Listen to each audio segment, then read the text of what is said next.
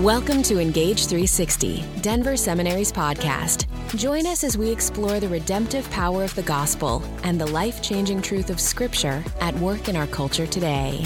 Friends, welcome to Engage 360 at Denver Seminary.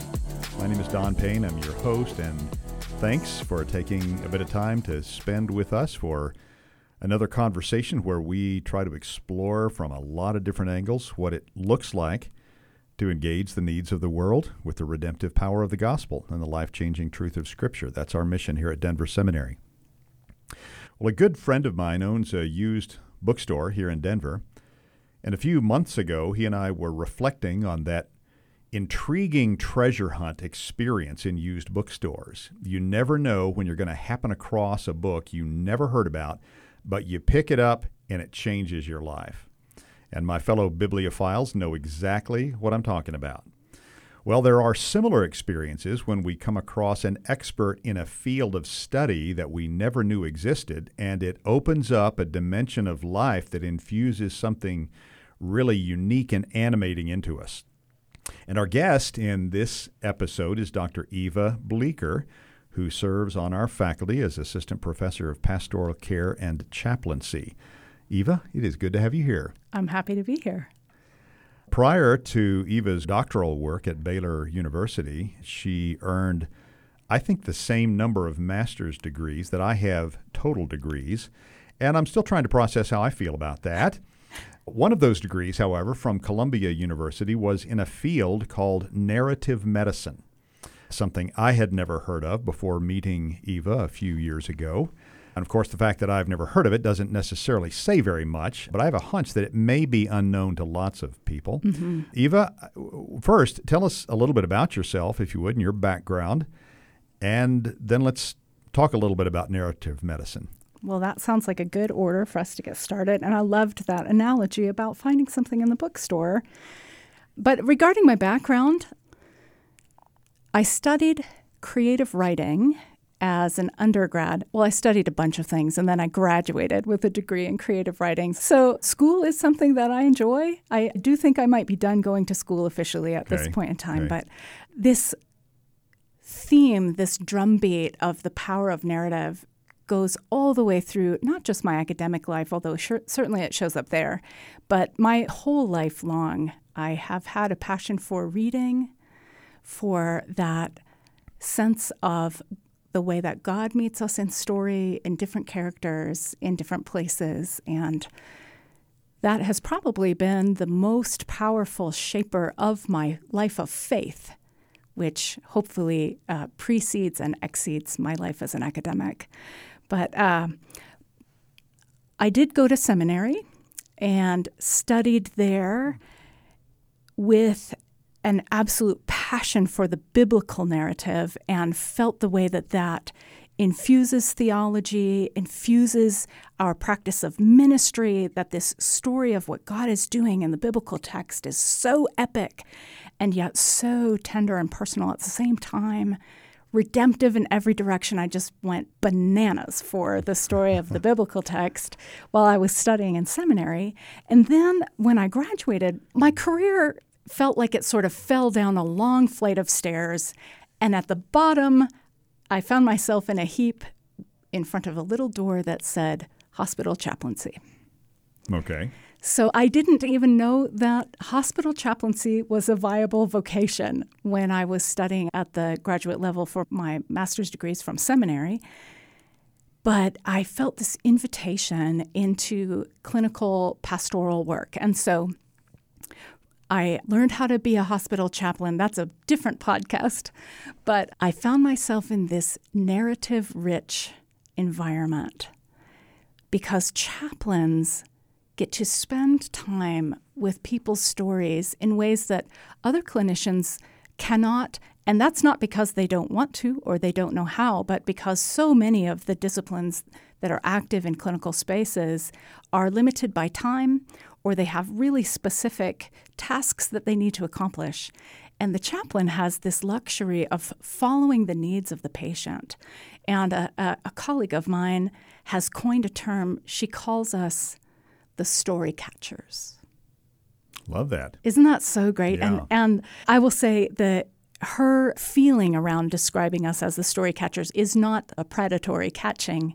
It's this regard for every little piece of narrative that might be active in the room and to collect up those strands that maybe even the teller doesn't know that she or he is spinning out into the world but really need attention. And so the chaplain gets to catch these little pieces of story. All the things we're telling that we don't know we're saying. That's a nice Right. way of putting it. Yeah, that maybe we don't even know are part of our stories until someone willing to listen has uh, heard us into speech. Uh, So, uh, in that time that I was in the hospital, I, I was at a big hospital in Texas for five years. A colleague of mine came and, and said to me a little group of sentences that do take place in my story once in a while. He said, I bought a book. I don't like it, but every time I read it, I think of you. And so here it is. I'm giving it yeah, to you I- as a gift. yeah. Is there a compliment in there somewhere? Perhaps. I took it as a compliment. And his transfer of this book to me was a pivotal moment in my life. So the, the book that he put in my hands is by a pioneer named Rita Charon. Dr. Charon is both a physician and a, a PhD in English. And she wrote this book called Narrative Medicine Honoring the Stories of Illness. And I did feel like you described when you're in the bookstore and you find this treasure that feels like it was waiting for you. I mm-hmm. felt like someone had collected up all of these intellectual and clinical ideas and compiled them to make me a better chaplain. So I started using Dr. Charon's ideas in my clinical work. The biggest idea being that the stories that patients tell about themselves are really important, and that those stories need to be given extraordinary honor and exquisite attention by everyone in the clinic. So I started incorporating her ideas into my practice of chaplaincy. And I'll just name what some of the important ideas are since Okay. part of your introductory question to me is what are we talking about when we're talking about narrative medicine?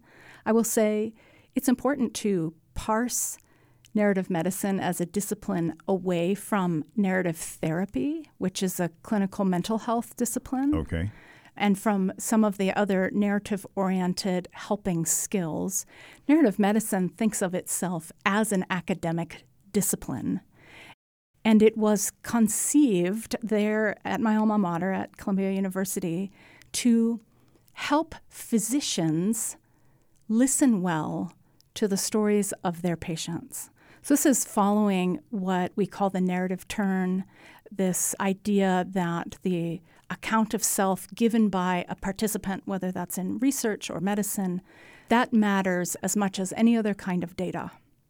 That the story of the patient matters as much as what the lab results say or what the doctor's opinion is, this way of honoring the personal account. So, and, and is that why the term narrative is put together with the term medicine? Oh, that's a great question. So, this discipline is called what it is because it is meant to help clinicians receive and then act on the story of a patient with skill. Hmm. So, it is the space within the world of Western medicine which does not have a great history of honoring the personal accounts of patients, especially those of marginalized or underprivileged groups, to take their stories seriously in the plan of care.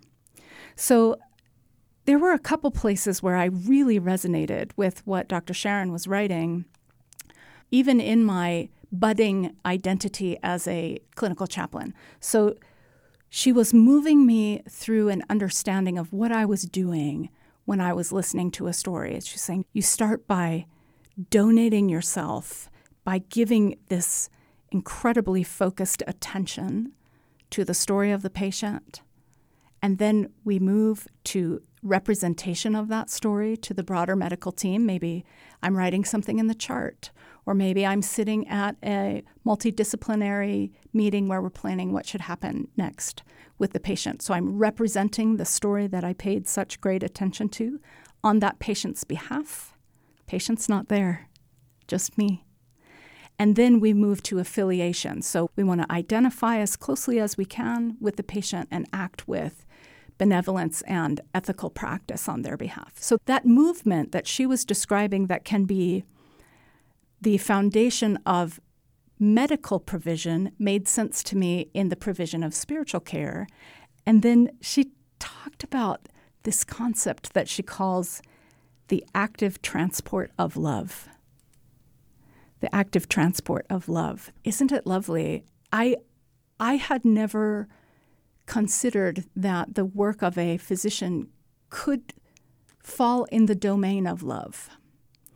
But I knew that for me, I am under a command of love. And so it was just so easy for me to mm, lovingly appropriate what she had written for her clinical colleagues into the space of chaplaincy and pastoral care. And so that's how I got started on narrative medicine. And within a few years, I found myself then enrolled in the program at mm. Columbia in New York City. Mm.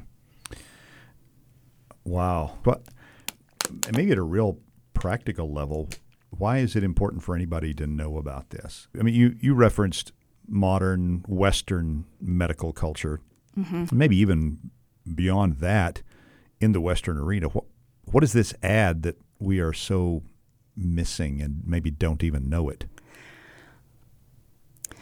I'm going to call on one of my primary theorists to answer this question, a hero of mine, Paul Ricoeur. And he coined this lovely phrase, informative and powerful phrase, and he calls us people whose lives are in quest of narrative. So, to answer a question like, why does this matter in our present day and current time, I might say something like each of us is looking for a way for our story to align with a narrative, whether we know it or not. This moves us into some other theoretical territory, but I might touch back to what I said about the narrative turn, this sea change that happened across academic disciplines, starting maybe in the 60s and the 70s in the social sciences. So, if we think about where we are culturally there in the modern era, where the empirical sciences, this way to enact the scientific method and have data validate data, is really changing what medicine can do. It moves a doctor from sort of a two bit hack with a saw in his bag to the most respected, the highest place in the social hierarchy, and certainly one of the best paid occupations in our whole culture. All of that happens in this scientific revolution that says the most important things that we can know are things that we can know empirically by repeating the scientific method. Mm-hmm.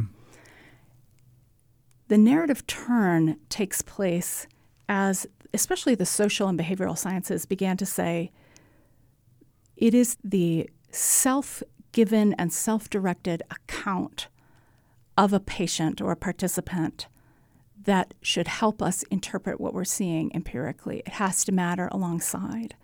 So that took place in the social sciences. Narrative medicine is a recognition of the narrative turn in the medical world. Mm. And I hope to be part of perhaps a similar revolution where we are recognizing personal narrative in our provision of pastoral care okay. as well. Can, can, you say a little bit more about how this functions in your work as a chaplain? Ooh, sure. Choosing a story among so many, I, I think at the sort of quotidian day to day provision of chaplaincy in a hospital, a way that it might make a difference is for the chaplain to believe that when he or she is sitting at bedside or sitting in a surgical waiting room and listening to a story, that is the work of God. That receiving that story with respect, honor, believing the account that's being given, that is the work of God. At a broader level, we can use strategic interventions that are narrative based in the provision of care. For example, when I was still working at this teaching hospital where I started my chaplaincy practice in Texas, I got to work for a number of years as the chaplain for a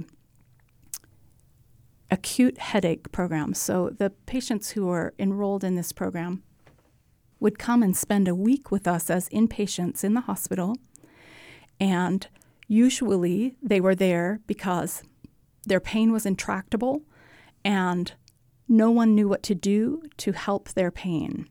So every single one of these migraine patients came into our space with a repeated experience of being disbelieved in the medical space and also with a sort of a cultural ether surrounding their experience, which caused the medical establishment to sideline that kind of pain and that kind of story.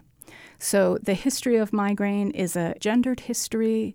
It is very hard to get an accurate diagnosis for people with intractable migraine. And so, we on the team of people providing support for these patients started to use narrative interventions as part of their plan of care.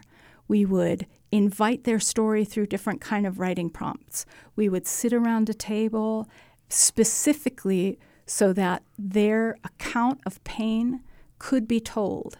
And some of the clinical outcomes were astonishing the way that patients might put together a story that they had never established as linear in their whole lives. And some of the pastoral and spiritual outcomes were equally powerful in the lives of these patients to sit in a room with other people who were telling the same kind of story.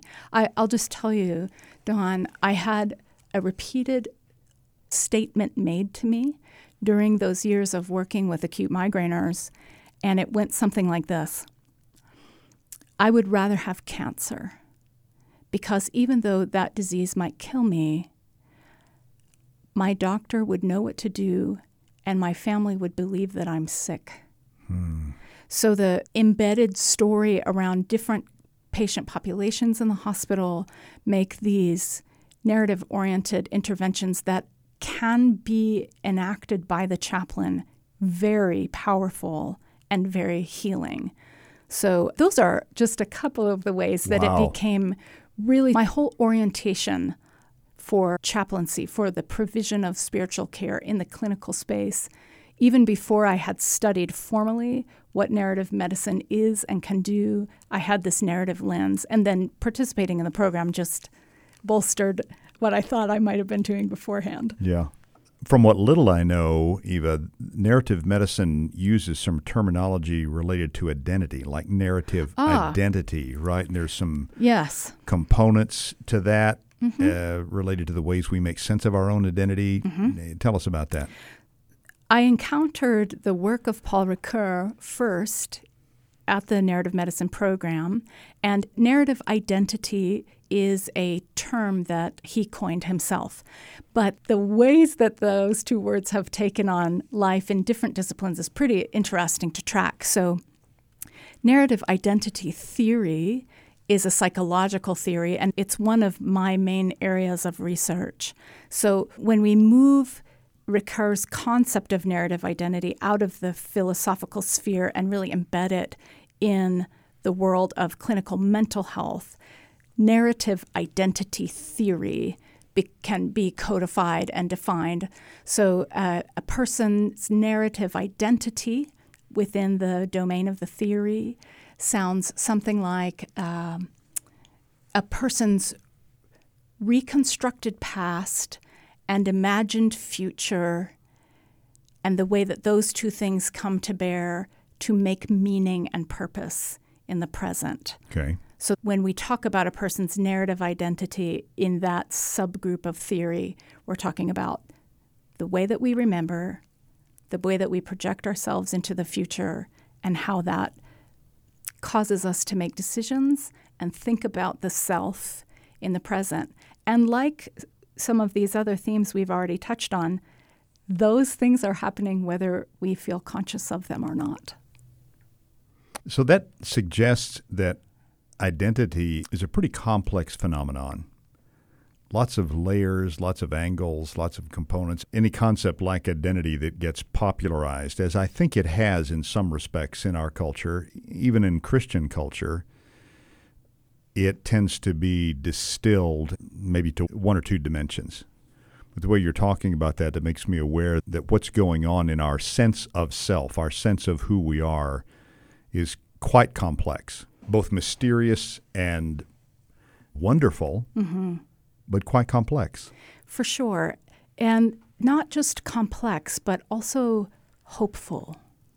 So, something I love about narrative identity, certainly what you're saying is true. Identity is complex. And even in the small domain of the theory of narrative identity, when we are looking into the past and into the future, it is complex and it is unique to each person and needs the same kind of care and love that I spoke of before.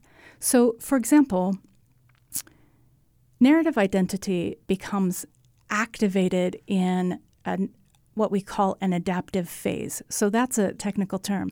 And I would propose that coming to seminary is an adaptive phase. It's this time when narrative identity sort of lights up, it gets activated all over the place. And so this is where I get to use what I learned about story in the clinic and in church spaces and bring it into higher education.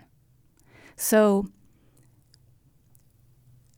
in my opinion, for me as a professor, when I'm looking at students who are sitting in my classroom for their first semester of graduate school, an ethical way for me to love my students is to have an imagination that every anxiety provoking experience that they have had in a high school math classroom, that would be my own story, or how they changed schools so much and felt like an outsider all the time, or they felt like they were never smart enough. All of those anxieties get activated when we come into a classroom. That's the reconstructed past.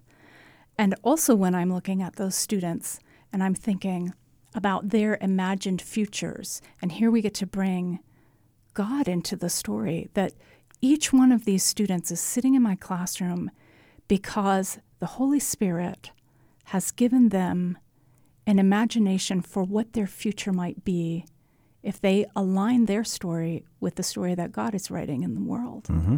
And they are imagining what they might be called into, what kind of sacrifice might be required of them, and why do they need to, a graduate degree to do that? So, bringing those things together and to then use the classroom itself as that meaning making incubator, this place where all of that reconstructed educational past and reconstructed spiritual story comes together with the hope for change and a vision of the future where they get to use the equipping that they receive at Denver Seminary. Those things have to merge in the classroom because that's what learning is. That's what transformation takes place. And so, my hope as an educator is to keep in mind that is a very disorienting experience. It can be disappointing, it can be frightening, it can become competitive. There's all of these ways that I want to monitor what might be true for my students and then to constantly be enlivening the imagined future. To constantly be asking questions like Who are we learning for today? Who will get to benefit from you paying attention in this class today instead of being on I am the whole hour while I'm lecturing? To whom are you responsible? Who are you going to be teaching in the next five to 50 years who will never have the money to pay tuition at Denver Seminary but gets to learn from you? So, always bringing those things together in a narrative rich classroom environment where that meaning making for the present takes place by bringing past and future together. Mm what I'm thinking as you're describing that, Eva, is where were you when I was in seminary? wow. That could possibly have saved me no end of agonizing hmm. vocationally, and probably speaking for many. I do want to get your thoughts on something that's probably going through any number of listeners' minds when they're hearing you talk about identity and the way that's formed and our perceptions of that. Because with our commitments to the authority of Scripture, w- one common conversation point among a lot of Christians has to do with identity. Mm-hmm. And the way that often gets uh, parlayed is with the notion of identity in Christ. And in, in, a, in a lot of ministry circles, a lot of ministry relationships, that is somewhere on the table because of the struggles so many people have with how do they find their identity? Or in what? Or in whom mm-hmm. do they find their identity? And of course the traditional christian response that we think is very biblically anchored is we find our identity in christ. Our identity is an objective thing. It's a given. It's not something we manufacture for ourselves contra what the prevailing cultural winds will tell us. So mm-hmm. how, how does that fit together? How does narrative identity help us think even Christianly about our identity as a given that is located in God through Christ? Mm-hmm. Or, or, or, are we talking about identity in different ways? What I find is that if I can give honor to the story of the person who needs to be heard, then what we end up doing in that pastoral conversation or mentoring conversation or student to professor conversation is that the Holy Spirit does this work of aligning the story to God's story.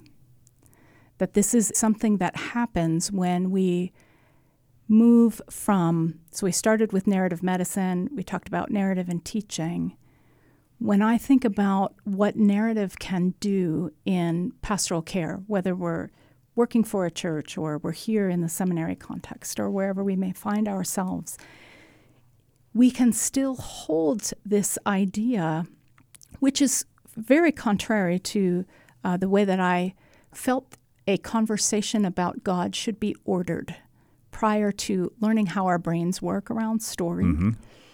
That giving that story time to be born, then it can grow into a story that aligns with the work of God. And there's a place in the New Testament where I see this challenge held out to me when the couple is walking down the road to Emmaus and they have had a very traumatic weekend and they're talking it through.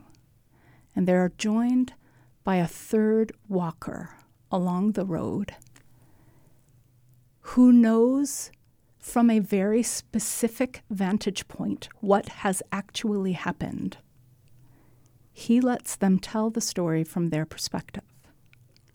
He is the only one who knows that he is the answer to every question that they're asking, that he is now in a glorified body, that he can fix every problem that they are encountering. And yet, what he does is he lets them tell what their weekend has been like in Jerusalem and what they have experienced. He makes room for all of it.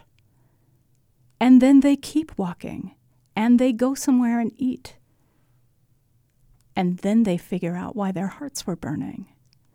Their story gets aligned to the story of the risen Jesus. Even when he's explaining things to them, they don't even realize that it's him. Yeah. And so there's this model there for me when I think of myself as a narrative practitioner, wherever I am, in my classroom, in a clinic, at my church, that I am not doing a disservice to the gospel to allow another image bearer to give account according to their experience. And I trust that the Holy Spirit is going to bring that story into alignment with the story that says Jesus is Lord to the glory of God the Father. It puts more trust in the mysterious work of God and less trust in me having the right answer doctrinally or authoritatively. That is not to take anything away from the need for a solid biblical foundation and a theological structure that we get when we're doing what we do at Denver. And if Jesus can take time for that story to come out without adjusting it until it's full, then so can I. So when I think about what you're saying about identity, it it is complex and I want to hang right in that place where the meaning is getting made instead of jumping forward to where the person can sign my doctrinal statement. What I hear you moving toward, Eva, is maybe a helpful answer to the question how do I find my identity in Christ? Hmm. Mm-hmm. It's not whether Yes. that is the case or whether I should, but I, at least in my own experience, I hear far more exhortations to do that than I do any really helpful and clear guidance Yes. as to how to do that or what that means to do that. You know, it's as if there's some kind of a mental switch you just mm-hmm. choose to flip and say, okay, my identity's in Christ. Mm-hmm. But it never seems to be that simple to just do that. That's and I think the way you've articulated that, it gives through narrative identity, and I mm-hmm. love your word alignment. It is a way of bringing our own sense of identity into alignment with the objectivity of those theological givens. yes. Is that fair to say it's it that fair. way? Okay. I, it's if we if we give our dialogue partner the opportunity to look into their reconstructed past, that teller might discover that the resurrected Jesus is actually walking next to them. The other thing that's true in what you're saying about how this happens is that the way that the story catcher receives the story has very powerful effect on the new iteration of narrative identity. Mm, okay. So those of us who have doctrinal authority because we teach somewhere or somewhere pays us or we're on a church staff, by virtue of that positional power, we can do incredible harm when we fail to make room for the story that needs to be told. And when we do that, what happens to the teller is that person's new iteration of narrative identity tells the self, my story doesn't matter. I'm never going to get through to the people that I want to love me. Whereas if we make room for it and give it credence, the new iteration of identity might be something like, there might be the love of God available for me in this person and in this place. I didn't expect that mm. to be true. Mm. It goes back to what I was saying before about the active transport of love. yeah. If that can be true for a physician, let's hope that it can be true for the people of God. You're here. I'd love to hear a couple of your thoughts briefly on how does this inform how we train students at Denver Seminary? Perhaps for those who are considering chaplaincy or pastoral care ministry of some sort. It's a great question, and it. A wonderful thing that is true about learning how to be a chaplain, pastoral caregiver, is that much of the work is about giving honor to our own stories. So the way that we learn clinically to be a chaplain, the, the way that we've designed pastoral care internships at Denver Seminary is rich with personal narrative and with the narratives of the people to whom we are providing care. So, assignments and writing and classroom conversations and the things that we read are meant to help us understand the self as a primary tool for ministry. And to do that requires, it's called narrative critical reflection on assumptions. The idea is to slow down long enough to apprehend that story that we're telling ourselves, how that drives us when we think we're doing ministry, and to let our trustworthy peers and educators also speak into that.